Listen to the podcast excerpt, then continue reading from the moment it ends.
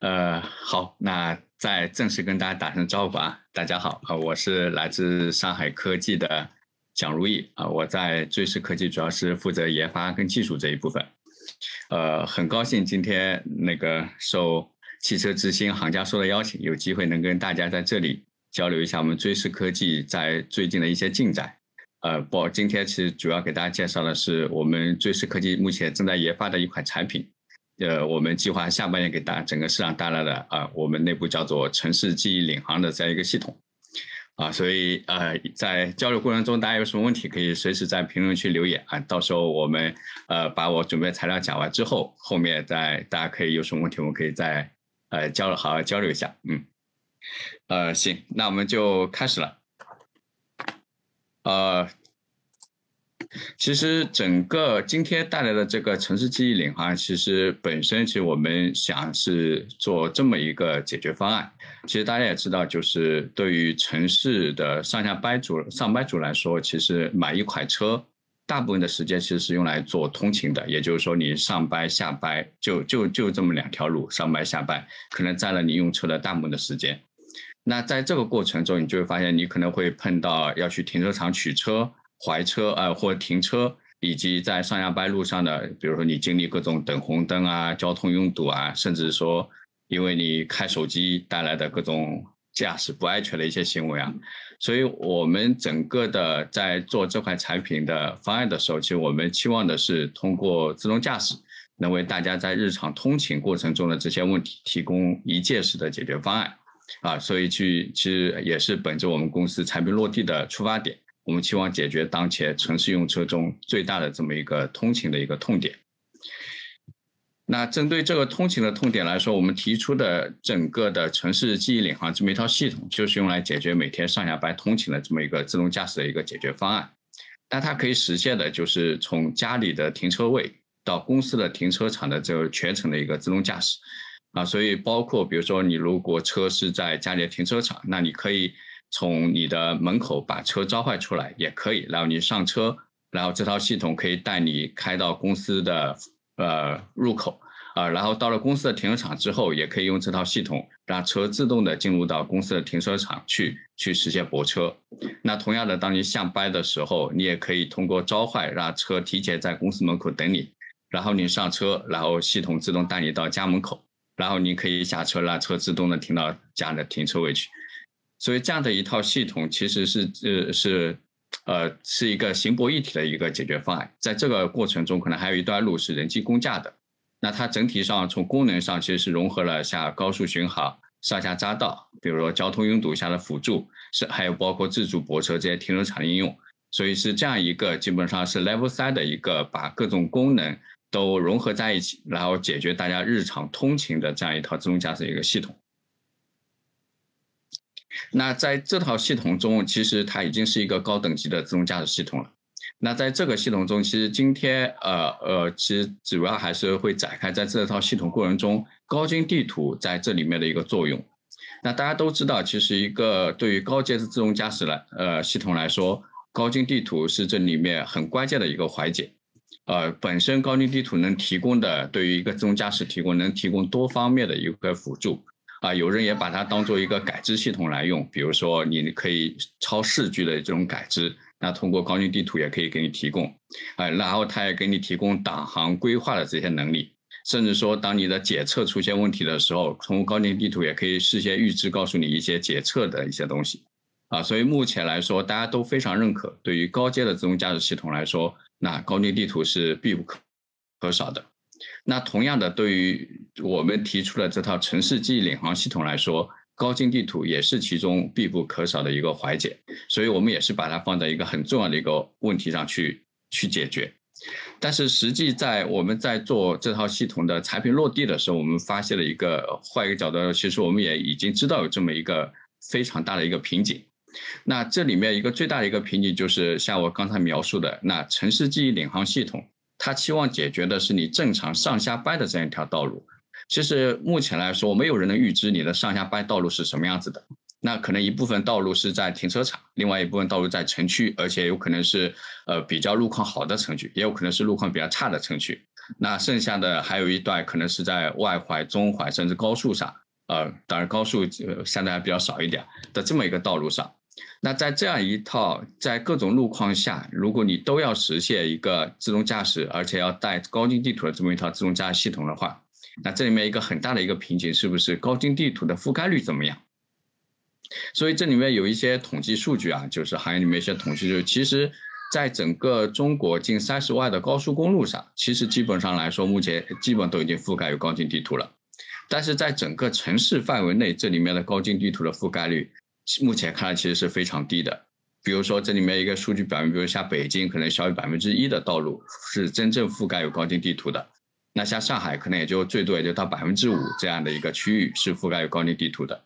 那在这些区域之外的一些地方，如何去实现高阶的自动驾驶系统？那是我们在落地城市记忆领航这么一套系统过程中碰到了一个非常大的一个瓶颈。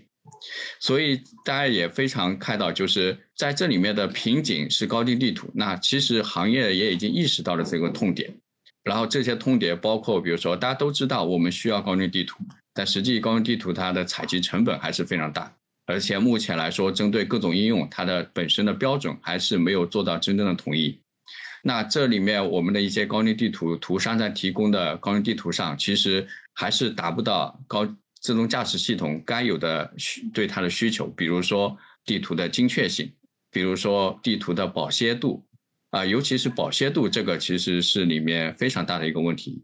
啊，因为像大家知道，比如说城区它的环境的变化率。其实远远要比高速的要快，因为各种比如说道路建设、市政施施工这些都会改变一些道路的一些属性，甚至说连道路的划分有可能天天都在变，对吧？今天是两车道，明天有可能变成三车道了；今天有可能那边是可以左转的，明天有可能呃变成左转加直行，什么都有啊。所以这里面保鲜度它就会是一个非常高的一个要求。那从应用的场景来说，我们当然期望你每天都有更新。那实际对目前来说，这个对整个行业来说，的确是一个非常大的一个瓶颈。那其实再往细里面看，那为什么传统的采用这种呃高精地图采集车的这种方式，那要保持地图非常好的保鲜度，它是一个很大的一个问题呢？这里面还要细的去看，就是高精地图本身的一个采集的过程。啊，所以这个也对行业来说，基本上大家都是类似的一个采集方式。所以，比如说先有外业的车去做数据采集，对吧？然后然后放到内业这边去做数据处理，然后再辅助一些 AI 的一些算法去做一些目标的检测，比如说像车道线啊、车那种交通标识啊、限速牌啊这些检测。那最后还经过一些手动校验验证。最终来通过地图发布的方式发给，比如说系统系统集成商来用。那在这个过程中，其实你会发现，你为了保持它的鲜度，其实基本上来说没法是做到日更的，因为整个的采集过程可能就需要持续，比如说，呃，像目前来说，一片区域至少一两周这么一个这么一个时间。那你的日更要如何来做呢？所以，针对这个日更的问题的话，其实整个行业目前来说提出了一个解决方案，基本上就是采用众包地图的方式，希望大马路上在跑的这些车在用这个高精地图的时候，同时能对这个高精地图形成一些更新的数据上传，去完成这个更新。啊，所以现在整个高精地图对于自动驾驶的支持来说，大家都认为众包地图后面会是一个主流的一个解决方案。去解决这个鲜度的问题，甚至也能同步的解决采集的费时费力费钱的这些问题。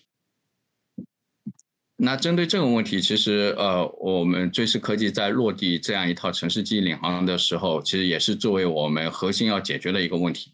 所以这里面我们提出的一个解决方案，就是我们提出一个低成本的一个地图的保鲜的一个解决方案。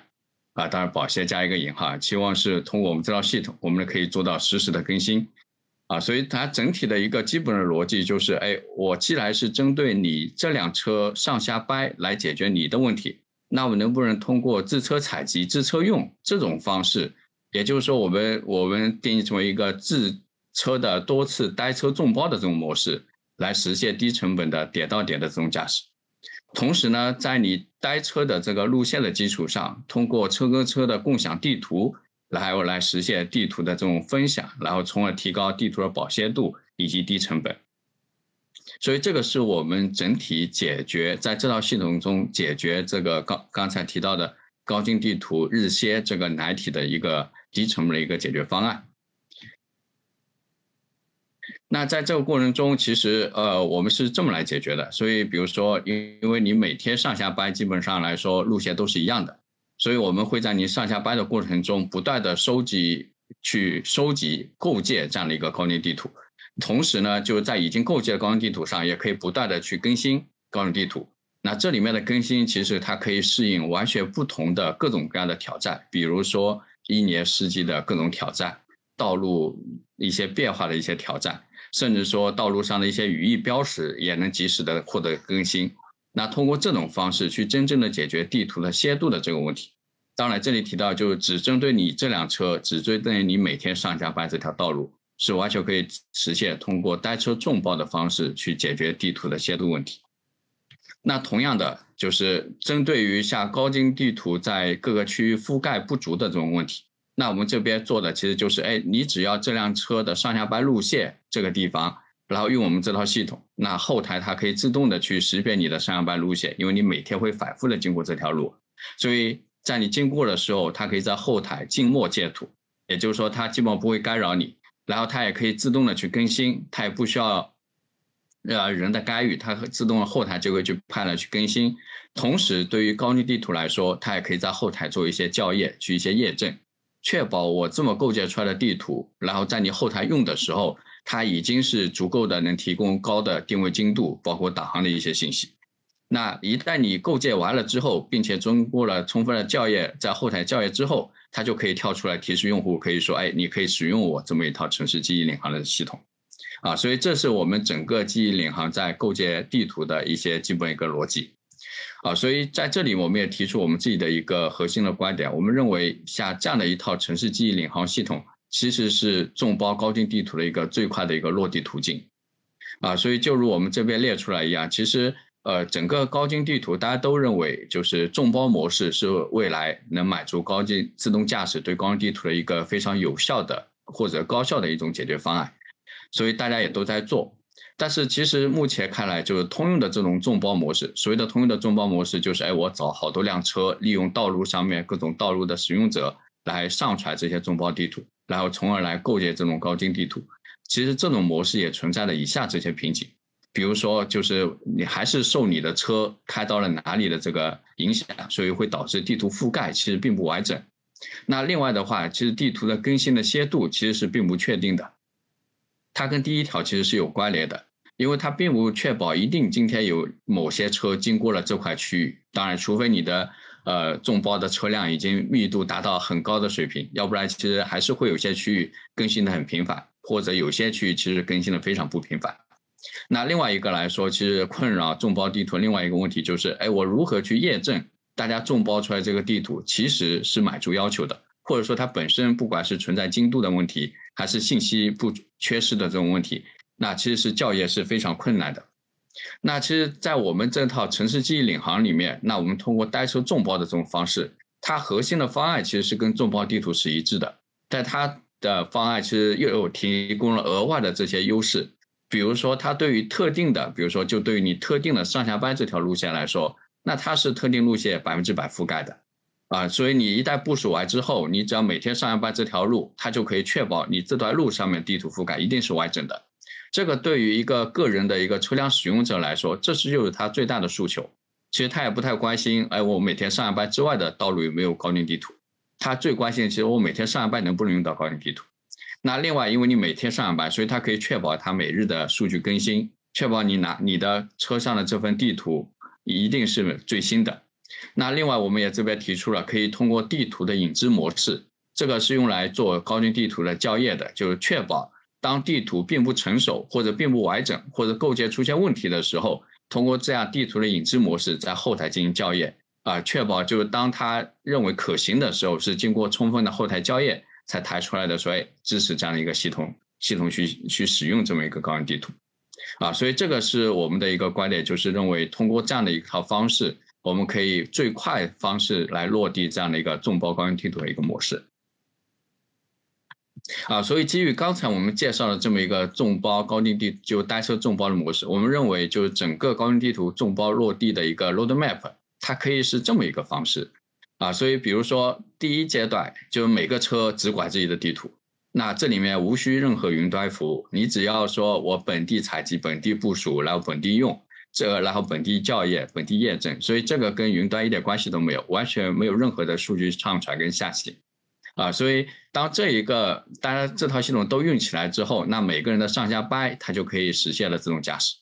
那到第二阶段的时候，那这时候可以把这些系统接入到云。通过接入云端之后，大家可以分享自己已经构建好的地图，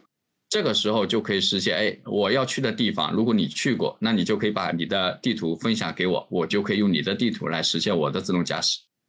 那等到第三阶段的时候，那我们可以通过这些大量的单体的路线来提取出一些公共的关键路段，比如说在上海，可能有很多人上下班都会经过中环、外环。所以就可以通过这种方式，先快速的把中环、外环这些关键路段的高精地图给构建出来。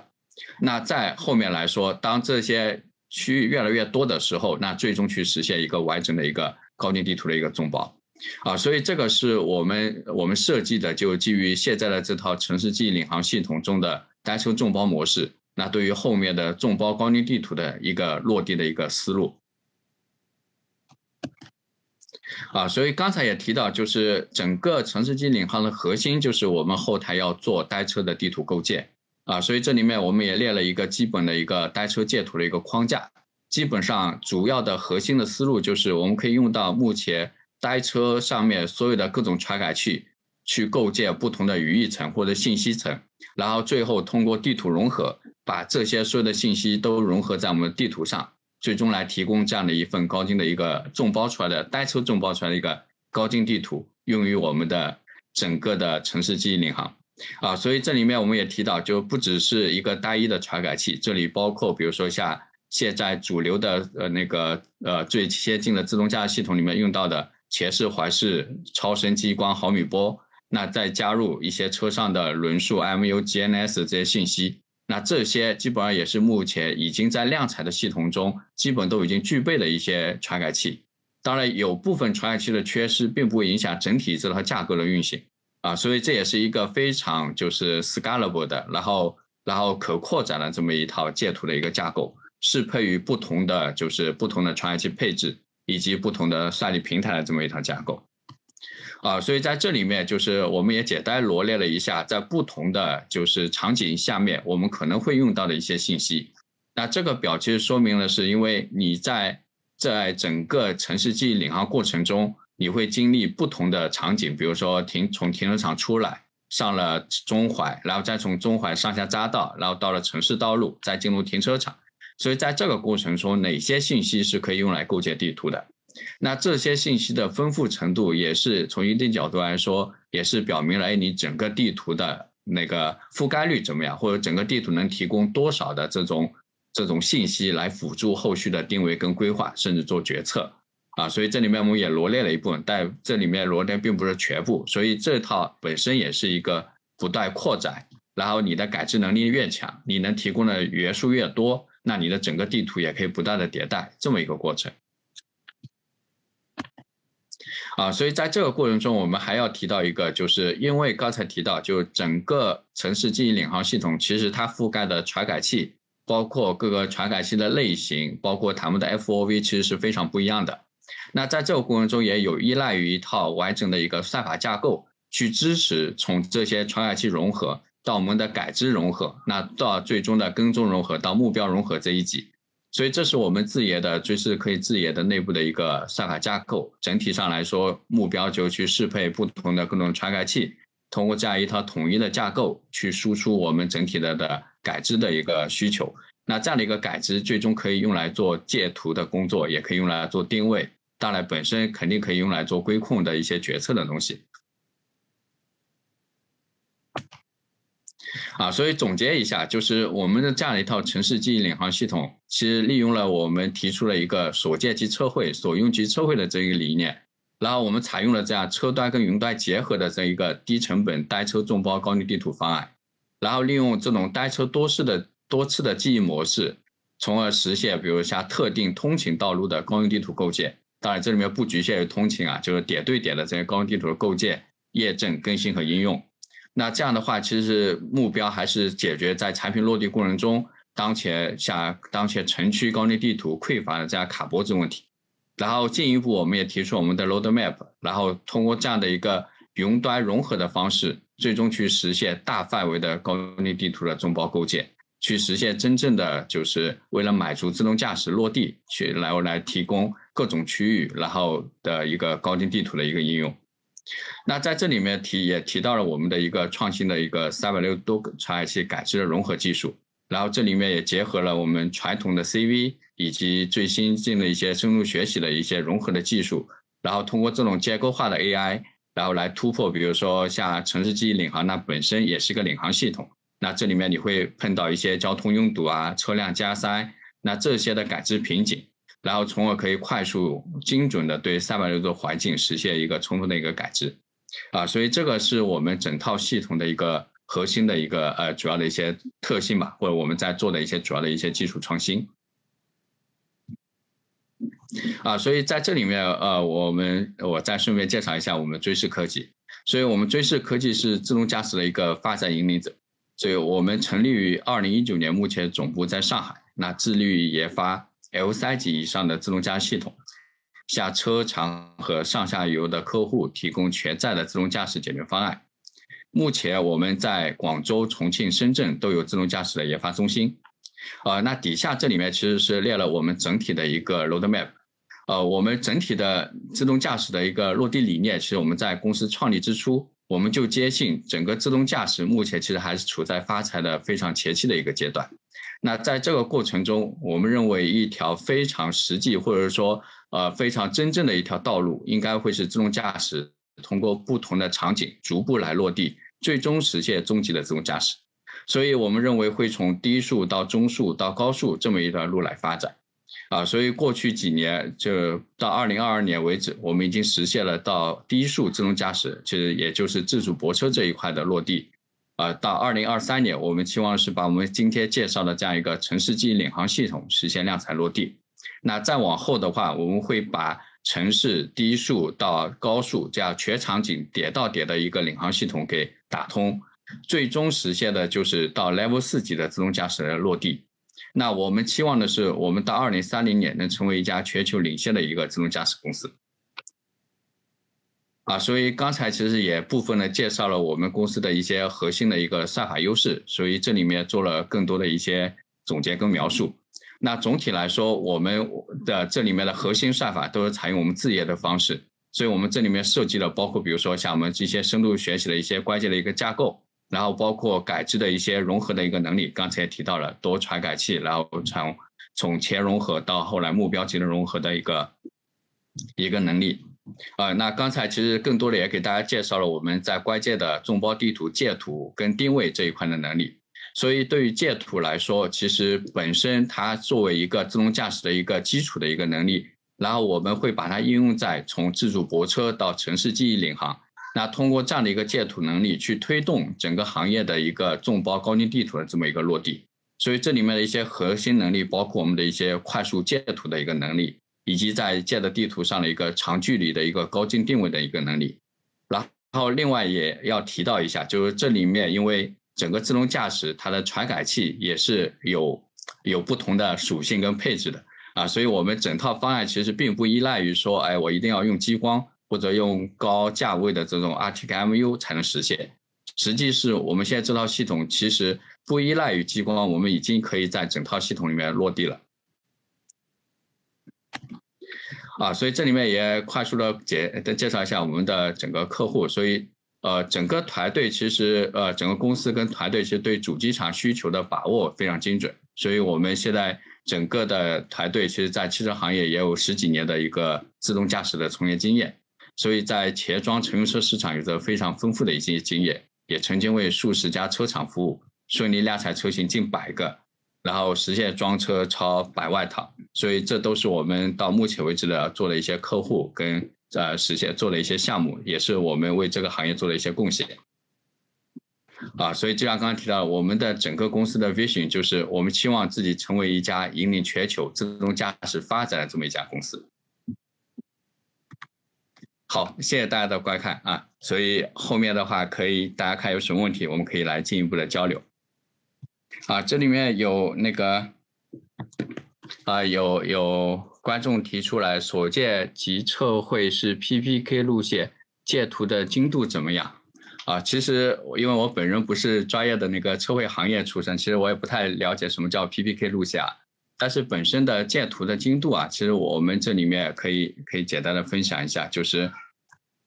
呃，啊，所以在这里面大家会看到，就是对于建图来说，我们会用到车上不同的传感器。那其实不同的传感器这么来配置，其实主要解决的是一个场景可用性的问题。比如说像在这里面怀视，那它对于近距的感知其实是比较好的，然后 FOV 也很大，所以它是满足一种近距的这种相对狭窄，比如说类似于停车场这样场景下的一些定位。那像前视的话，那相对于中远距离的这么一个呃感知跟定位，那超声属于超窄这种情况下的一些截图跟定位啊，所以当然激光更高精度了，所以这里面每一种传感器它能提供的精度都是不太一样的。啊，所以我们对一个最基础的一个那个截图来说，目前我们能实现的精度基本上就是相对的精度二十厘米，这个是整套系统中的实际的截图的这么一个精度。啊，这里面也有观众提到，就是呆车借图可信吗？彩图车出来的可以作为真值参考，呆车彩图一定能正确可用吗？啊，是的，其实。呃，呆车借图当然就是整套呆车借图的方案，其实我们在低速自动驾驶，就刚刚提到的自主泊车这个产品里面，我们已经经过充分的验证了，的确是可用的，而且可用性还非常好。所以在自主泊车这一个，我们目前公司的产品已经可以做到的，就是您可以任意指定一个停车场，然后让车跑到那个停车场去借图，然后借出来的地图之后，立马就可以投入使用，在这个停车场里面投出使用。那在这里面，我刚才我们的方案里面也也提过了，像单车借图，为了实现最终的刚才提到的，就是最终的呃，稍等一下，为了实现最终的这个 roadmap，那它其实还是要经历很多很多个步骤。那这里面我觉得有一个关键的一个思路是，我们想通过地图影子模式这种方式，就是让地图就是单车价位的一个地图，我也不太确定它可用性怎么样。但是我可以通过地图的影子模式，就让地图在后台跑，然后在这个时候，用户并不知道我已经有了一个可用的地图，那他还是会有一段时间上下班的时候，其实并没法使用城市记忆领航系统，但是这个地图已经在后台不断的做校验。那如何校验呢？就他不断的去比对我自己通过地图提供的高精定位，以及通过地图提供的这种这种超限的感知，是不是跟你实际的是一样的？那如果最终它的感知、它的定位其实是很稳定的，能提供全程的这些定位，能满足你规控的要求，那我觉得这个从一个角度来就证明这个是可用的。所以当然这种模式我们也已经在我们的低速整个低速自动驾驶产品里面也已经得到了一个验证。啊，呃，有一些问题已经回答过了，我就跳过一下。这里位有一位呃提到是车端的算法能支持吗？啊，所以其实像我们现在在做量产的一些车端的一个产那个呃算法能支持吗？我觉得要从两个角度来看，一个就是本身你的算法的复杂度能不能支持。那这里面其实主要还提到一个对于传感器到硬件的这么一套东西。所以像我们现在已经在量产的一些低速自动驾驶系统，就像这样这样的，它已经能配备十几个摄像头啊，然后两到三个激光，然后包括超声。啊，毫米波，所以这里面其实当然还有将近几百 T 算力的这么一个硬件平台，啊，所以从传感器到那个整个算力平台的角度来说，我们认为完全是能支撑你在单车做截图的。当然，刚才也提到，其实这里面的支撑并不代表你随便做就可以，所以在这里面其实我们也做了大量的工程优化，所以我们现在的单车截图，我们可以实现在预控上面实现每公里只需要两分钟。啊，甚至说，不管你走几公里，最终是两分钟内能把这个地图给构建完。那这个其实是也是体现了我们在实际整个产品落地过程中的一个核心的能力，其实还是工程化的能力。所以可能算法是一部分能力啊，就是你能不能设计一些呃，像刚才提到的什么算法架构这种东西。但是更多的是你在落地过程中，你的工程能力能不能支撑你把这么一套很好的一个思路，能真正在车端实现下来，实现出来。当然，里面有各种限制条件，包括刚才提到的，呃，你需要用到什么样的传感器，然后你需要多少算力这种事情。当然，到目前为止，我们已经实践下来，我们证明其实单车在实际单车建图，直接用车上的预控是完全能实现的。啊，这里面就是还有还有同事，呃，还有那个呃观众同学提到的，就是 AVP 起始点定位是用什么传感器？GPS 进入地下没有了信号还会准吗？啊，所以这里面就是呃提到，就是因为本身我们过去两三年其实。主要的精力是在解决，的确像刚才这位观众提到一样，在停车场这一块的，比如说定位借图能力。所以是到目前为止，其实落地的方案就是在地下停车场一块，其实完全不依赖 GPS。那它依赖的就是像我刚才提到的，通过单车借图、车端本身的传感器、车端本身的这些算力，然后来实现在地下停车场里面的高精度的定位，然后精度定位精度可以稳定的达到二十厘米。啊，所以这个在地下停车场这一段其实是完全不依赖于 GPS 的。啊，这里面还有一个观众提到的这个问题，我觉得可能比较有典型性啊，就是停车场的记忆泊车和这种城市记忆的泊车有什么技术上的差别？啊，这里面可能要呃稍微展开来给大家介绍一下，就是呃，其实我们过去在做低速的时候，其实整体的思路其实也是这一种。啊，所以也是这一种，所以比如说像刚这位观众提到所谓的记忆泊车，它也通过记忆式的方式在停车场里面实现点到点的自动驾驶。这个点到点差不多是一到两公里，那目前最多的有做到两公里的。那在到现在我们介绍这套城市记忆领航这套系统里面，那它核心的原理跟算法其实跟刚才提到记忆泊车的原理跟算法其实是一样的。再有几个差异点在这样子，一个呢就是。距离是完全不一样的，所以像记忆泊车就刚刚提到最多两公里，那像这样的一套城市记忆领航系统，我们预估一般都会在五十公里这么一个范围内去 cover 到你整体的，比如说上下班的这个路线啊，所以距离其实是大大的扩展了。那这个扩展也意味着你的建图速度要扩展，你的定位能力要扩展，你的整套的算法的性能要扩展啊。然后另外一个大大扩展的点就是你支持的传感器不一样了。所以，像记忆泊车一般常用的传感器就是环视、斜视，再配合一些超声，然后再加上车上一些里程计，就就刚才提到的，可能这个张图里面的一半左右的传感器。但是，像城市记忆领航，因为这里面就会涉及到一呢，一定会有 GPS 的东西，然后也会有到前视、环视，甚至说因为速度快，还会用到毫米波，所以它面对的场景就不只是停车场的场景，它会面对从停车场。到匝道，到中环外环，到城市道路，所以它的场景会更加复杂啊。所以我认为，就是从虽然算法原理是一样的，但是从记忆泊车到城市记忆领航是一个大的一个升级。那基于核心的原理，其实我们是一个很大的一个技术能力上的一个升级，然后去适应更加高等级的这种自动驾驶系统，去适配更多的这些传感器的输入。同时能提供更大范围的这种众包地图的一个借图跟定位的一个能力。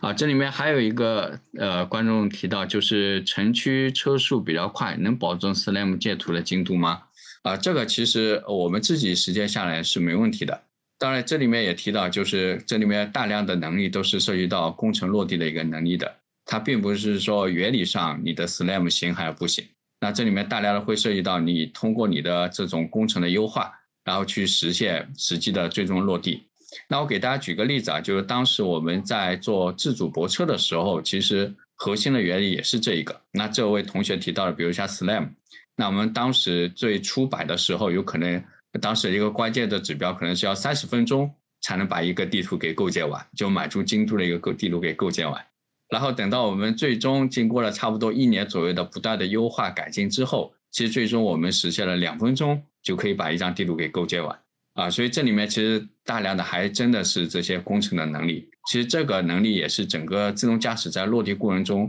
最核心、最稀缺的一个能力。那有了这个之后，其实很多其实貌似比如说算力不百足呀，甚至说原理有问题的东西，经过这种工程化的改造，然后工程化的提出。创新的一些解决方案，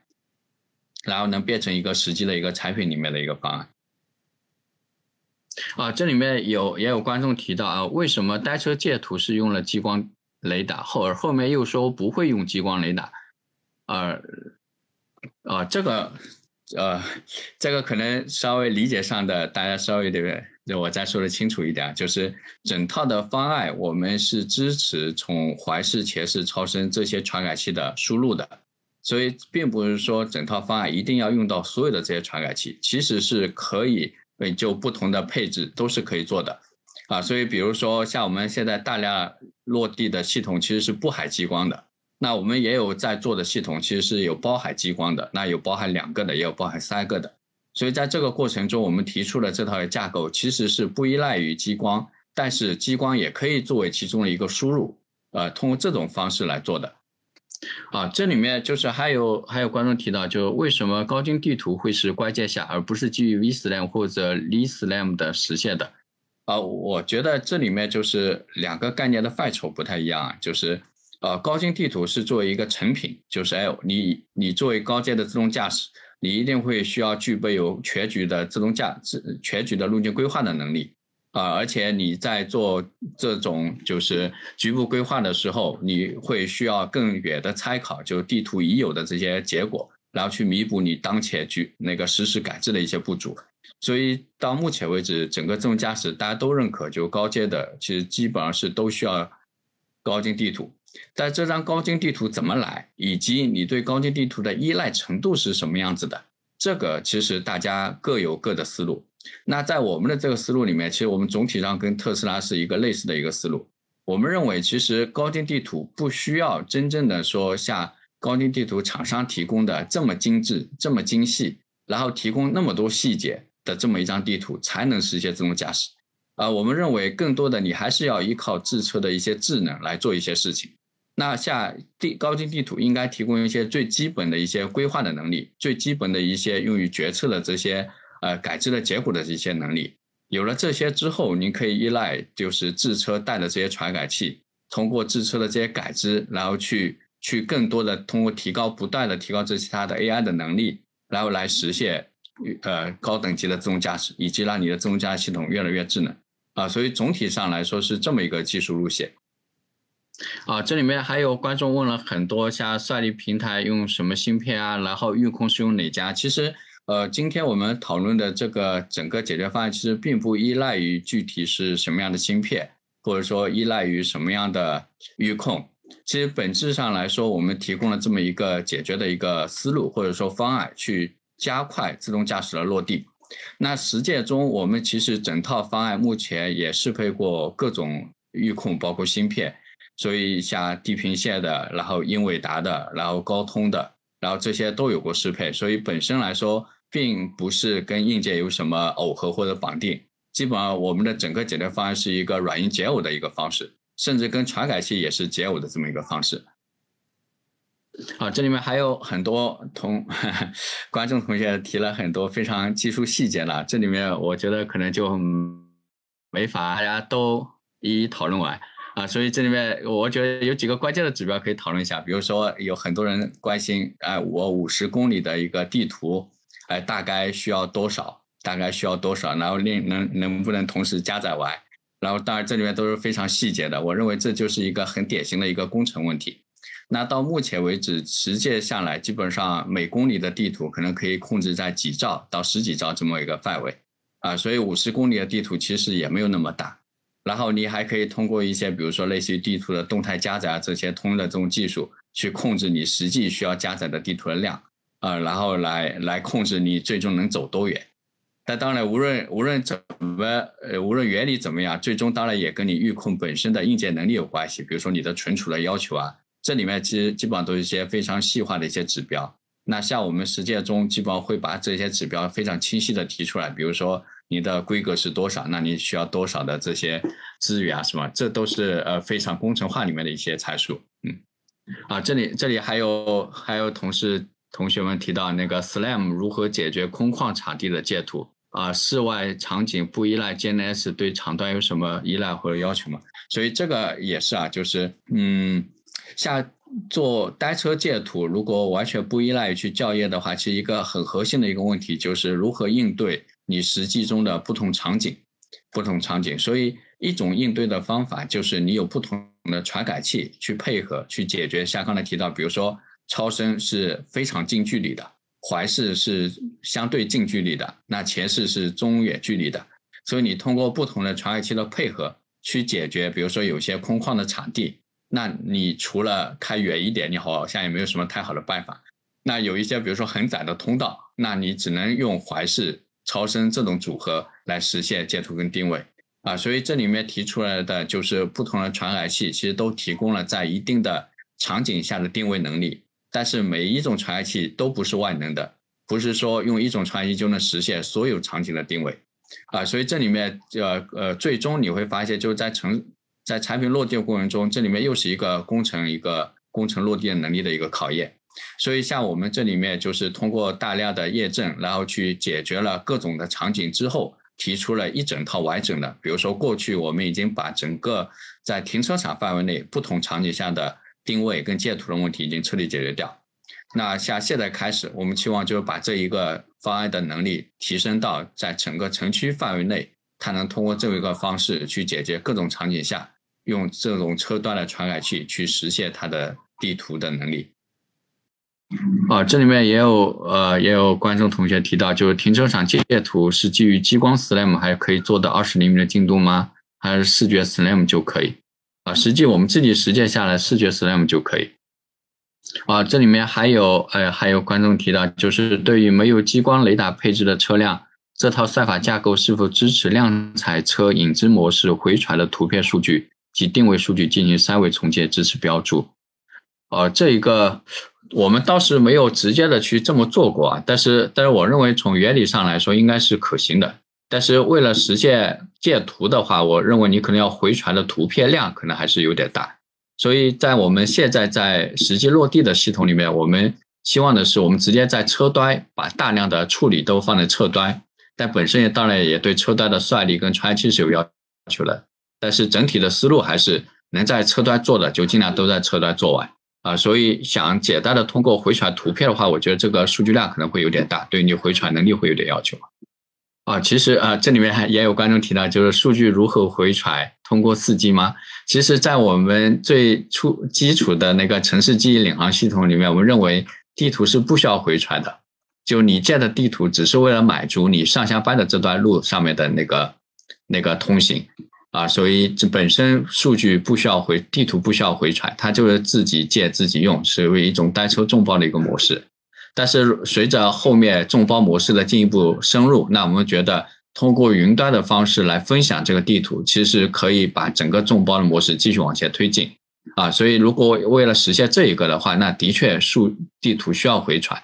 当然，这个回传不一定非得用四 G 啊，你也可以在有 WiFi 或者有其他联网途径下再去回回传。也其实我觉得也是可以的，但当然如果非得通过四 G 的话，刚才也提到了，我们正常一段路如果五十公里的话，那基本上每公里的数据量差不多在几兆到十几兆这么范围，其实也不是特别大。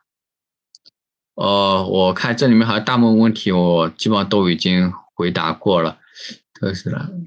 啊，这里面有几个呃新的问题，我再呃我再回答一下，就是这里面提到，就这套系统是用前视来做 SLAM 吗？啊，其实就像这张图里面就描述了一样，就是，呃，对于环视来说，就是整体的一个建图的思路，就是不外乎你从这些传感器里面提取出两种类型的目标，一种就是目标级的这些特征，那另外一种就是，呃，就是更早之前的特征，或者说点这个级别的特征，啊，所以对于前世来说，它为了实现地呃构建地图，其实里面核心的原理差不多也就三种。比如说，一种就是你提出各种语义目标来，比如说这里有根线，这里有个箭头，那你那另外一种就是你提取各种点特征来，或者说其他的类似的这种非常初级的特征来，然后你把它放在地图里面。那另外一种就是我也不管你是啥特征，我就直接端到端的来做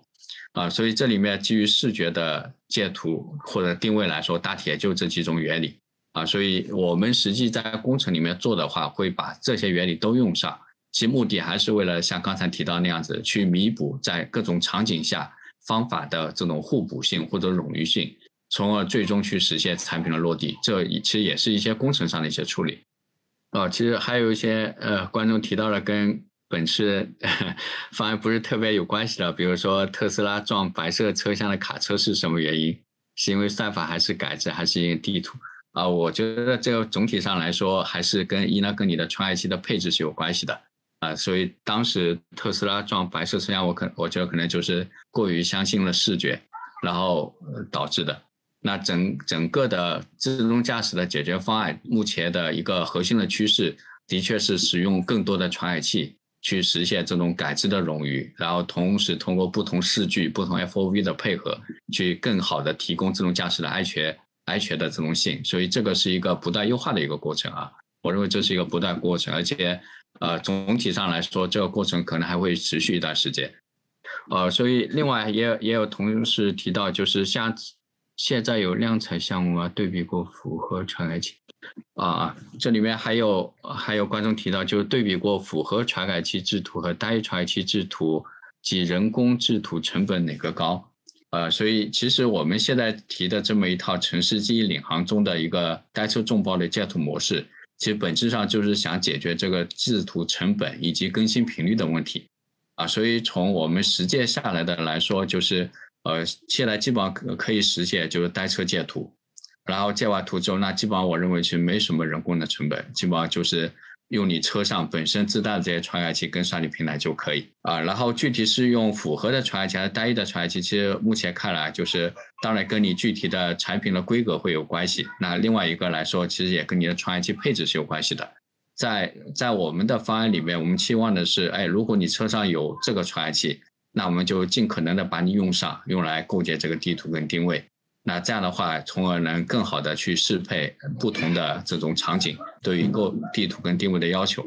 当然了，这里面也有一些最小系统啊。所谓的最小系统，就是你至少要有这几个东西，你的这套东西都能跑起来啊。所以在这套方案里面，我们自己实践过的一个最小的一个系统，就是基于环视，再加最底下的轮数，再加超声，这样三个器件就可以构成我们这套就是记忆式的建图方式的一个最基础的一个系统。然后来可以提供近二十厘米的构图精度以及二十厘米的定位精度，这个是经过大量实践验证的。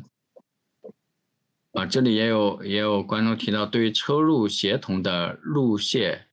场端辅助自动驾驶怎么看？呃，我认为就是，当然这个我也觉得就是，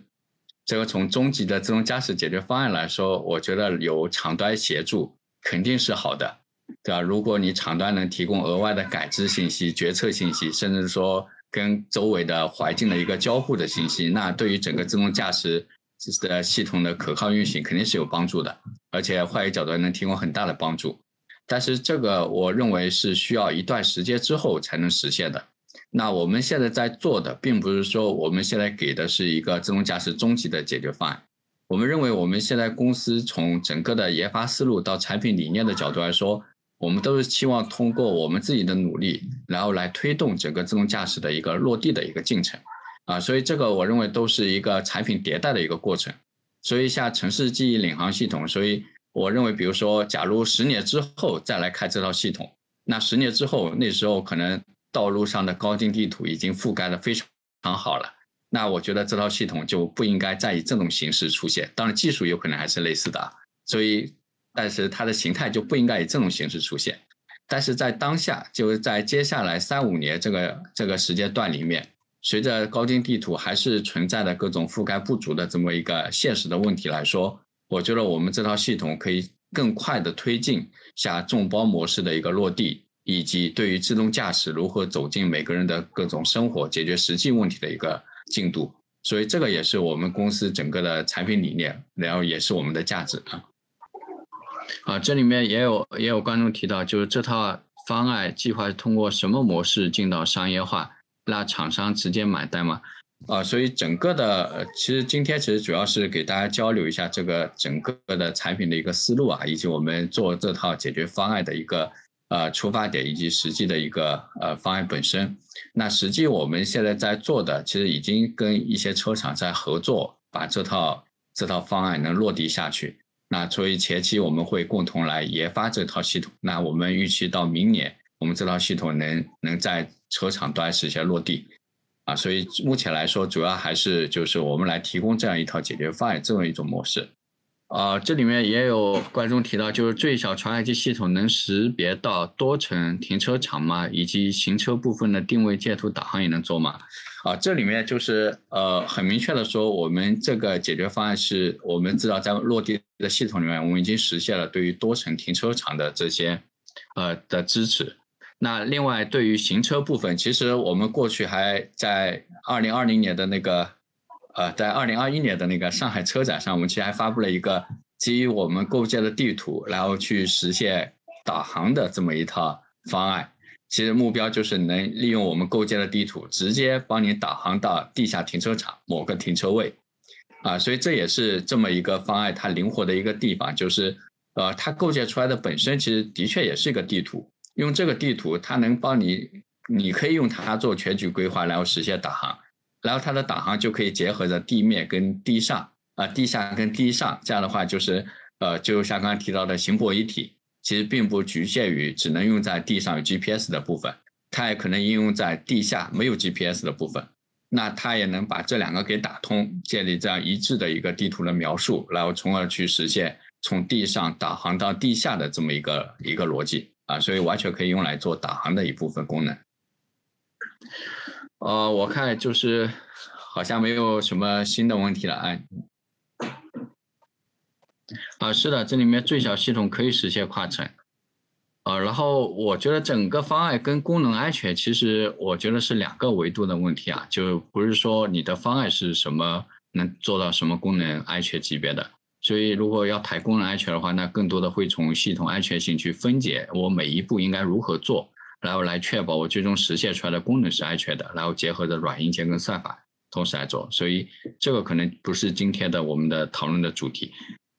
呃，然后从算力需求的角度来说，可以聊一下，就是当然也看你最终上了多少传感器。那如果你把这里面列的所有的这些传感器都放上去的话，那我们预估这么会是一个近百 T 的这么一个算力。当然也取决于你最终如何来做工程录制跟调度。那我们预估就是低于百 T 的话，你很难支持这么多传感器的改制。啊，这里面其实也有几个观众提到了那个测绘资质啊，这个呃，我们其实际在跟那个合作方合作的时候，就是如果涉及到资质的问题，其实会有高精地图的厂家参与进来。然后其实，在呃，设计这个产品的时候，其实是不是一定要有地图知识？其实目前来说，我觉得也没有什么太明确的一个答案啊。就是这个我没法直接的给，但是实际来说，它严格来说，其实我个人认为，其实本身就是一个单车采图、采数据，然后单车构建一个内部自己用的一个地图，不涉及到数据上传。所以甚至说它的它的格式、它的模式，可能跟我们需要的像省图里面涉及到这些。绝对的定位可能都是有点区别，呃，但当然资质的问题，我觉得可以进一步的探讨啊，就是，啊，是的，就是呃，整个的城区的自动驾驶，你要说比停车场复杂很多吧，这个倒不一定，就是不一定，因为停车场跟城区其实本质的区别在于一些那个一呢改制的类别其实是有有一些差异的，那另外在决策上面是有一些差异的，但本身。其实我们实际做下来，停车场的复杂度绝对是非常高的。那停车场里面的道路参与者以及它本身场景又是非常狭窄的，然后在这么狭景的狭窄的场景下，又是这么多复杂的道路参与者在共同交互，所以这个场景本身的复杂度挺高。那我们现在在做的就是，呃，本身是从泊车的低速系统。我们本到今年的整个的城市记忆领哈，其实我们主要做的是一个整个解决方案的一个升级。这里面的升级并不是说把整个方案重新做，所以像刚才提到的，像这种单车借图，然后单车定位的模式，本身也是我们停车场方案里面的一个核心的一个瓶颈，呃，核心的一个一一块技术，核心的一块技术啊。所以正常来说，我们只是把它加入更多的这些语义的类型。然后来支持道路中的这些呃这些定位的元素和建图的元素，其实这个花费的时间我们自己呃做下其实并不会特别长。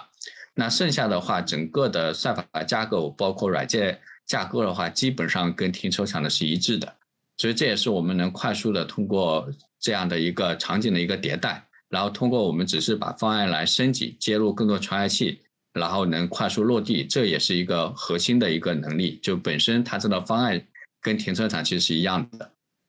啊，如果你只是啊，这里面也有也有那个也有观众提到，如果怀式就可以实现二十厘米的精度，车速范围有限制吗？啊，如果只用怀式的话，我们试过，就在三十公里以下，其实是完全没问题的。所以所谓的没问题，就是你可以在三十公里的这个速度里面去借图，然后一公里的地图两分钟就可以借完，然后同时你可以把车开到三十公里，然后只用怀式加里程计，你就可以实现。在这里面二十厘米精度的定位，这个是我们实际系统已经在这么跑了，呃，好像没有其他更多的问题啊，都都是我觉得之前都聊到过，呃，是传统视觉 SLAM 还是语义 SLAM 啊？其实这里面的那个实际的算法不只是呃呃有传统的 SLAM，也有语义 SLAM 的部分，当然还有更多的其他的部分，所以整个建图就像刚才提到本身。就从一个视觉的角度来说，它能提供的特征包括语义跟点，那这些你都会在建图过程中用上，所以本身像啊传统的视觉 SLAM 跟语义 SLAM 都会用到这一些东西。啊，所以像刚才啊也也有同事提到，即时截图一公里的话，多少秒完成记忆存储呢？啊，所以这个的话，具体的指标大概是就刚才提到，比如说我们说两分钟借完。其实这里面的两分钟主要的时间就是花在存储上的，实际的地图就是，就比如你走一公里，它也是两两分钟借完；你走两公里，它其实也是两分钟借完。所以主要的时间都花在这个存储上。这个存储的确是一呢，你也没法 快速的特别快；二呢，也没法简单的并行，因为 I/O 访问还是有限制的。呃，OK，我感觉剩下的好像基本上刚才都回答过，没有什么太多的新的问题。嗯。是代码还是这个没看明白，算法开发怎么开展的？啊，这个 这个问题不太清楚，我也得看明白问题是什么。啊，是的，这里面就是刚才我们提到了很多地图定位啊，但实际中一套完整的系统当然要包括障碍物的感知和横纵向控制，这个是必必然的事情啊。呃，有些问题我也不是看的特别明白啊，就是。就我只能按照我的理解来解释。有观众提到借图的话，语义和 MU 就满足记忆泊车了吗？啊，刚才提到其实是怀式加里程计就能满足记忆泊车了，不一定要 MU。当然有 MU 肯定是个好事，能带来更多的稳定性跟冗余性啊。好的，呃，这里面 行啊，今天我觉得呃呃跟大家交流的也很开心啊，所以看大家还有什么。呃，问题没有。如果没有的话，我们今天就准备结束了。嗯，好，那就谢谢大家。嗯，好，期待下次再跟大家在网上交流。谢谢。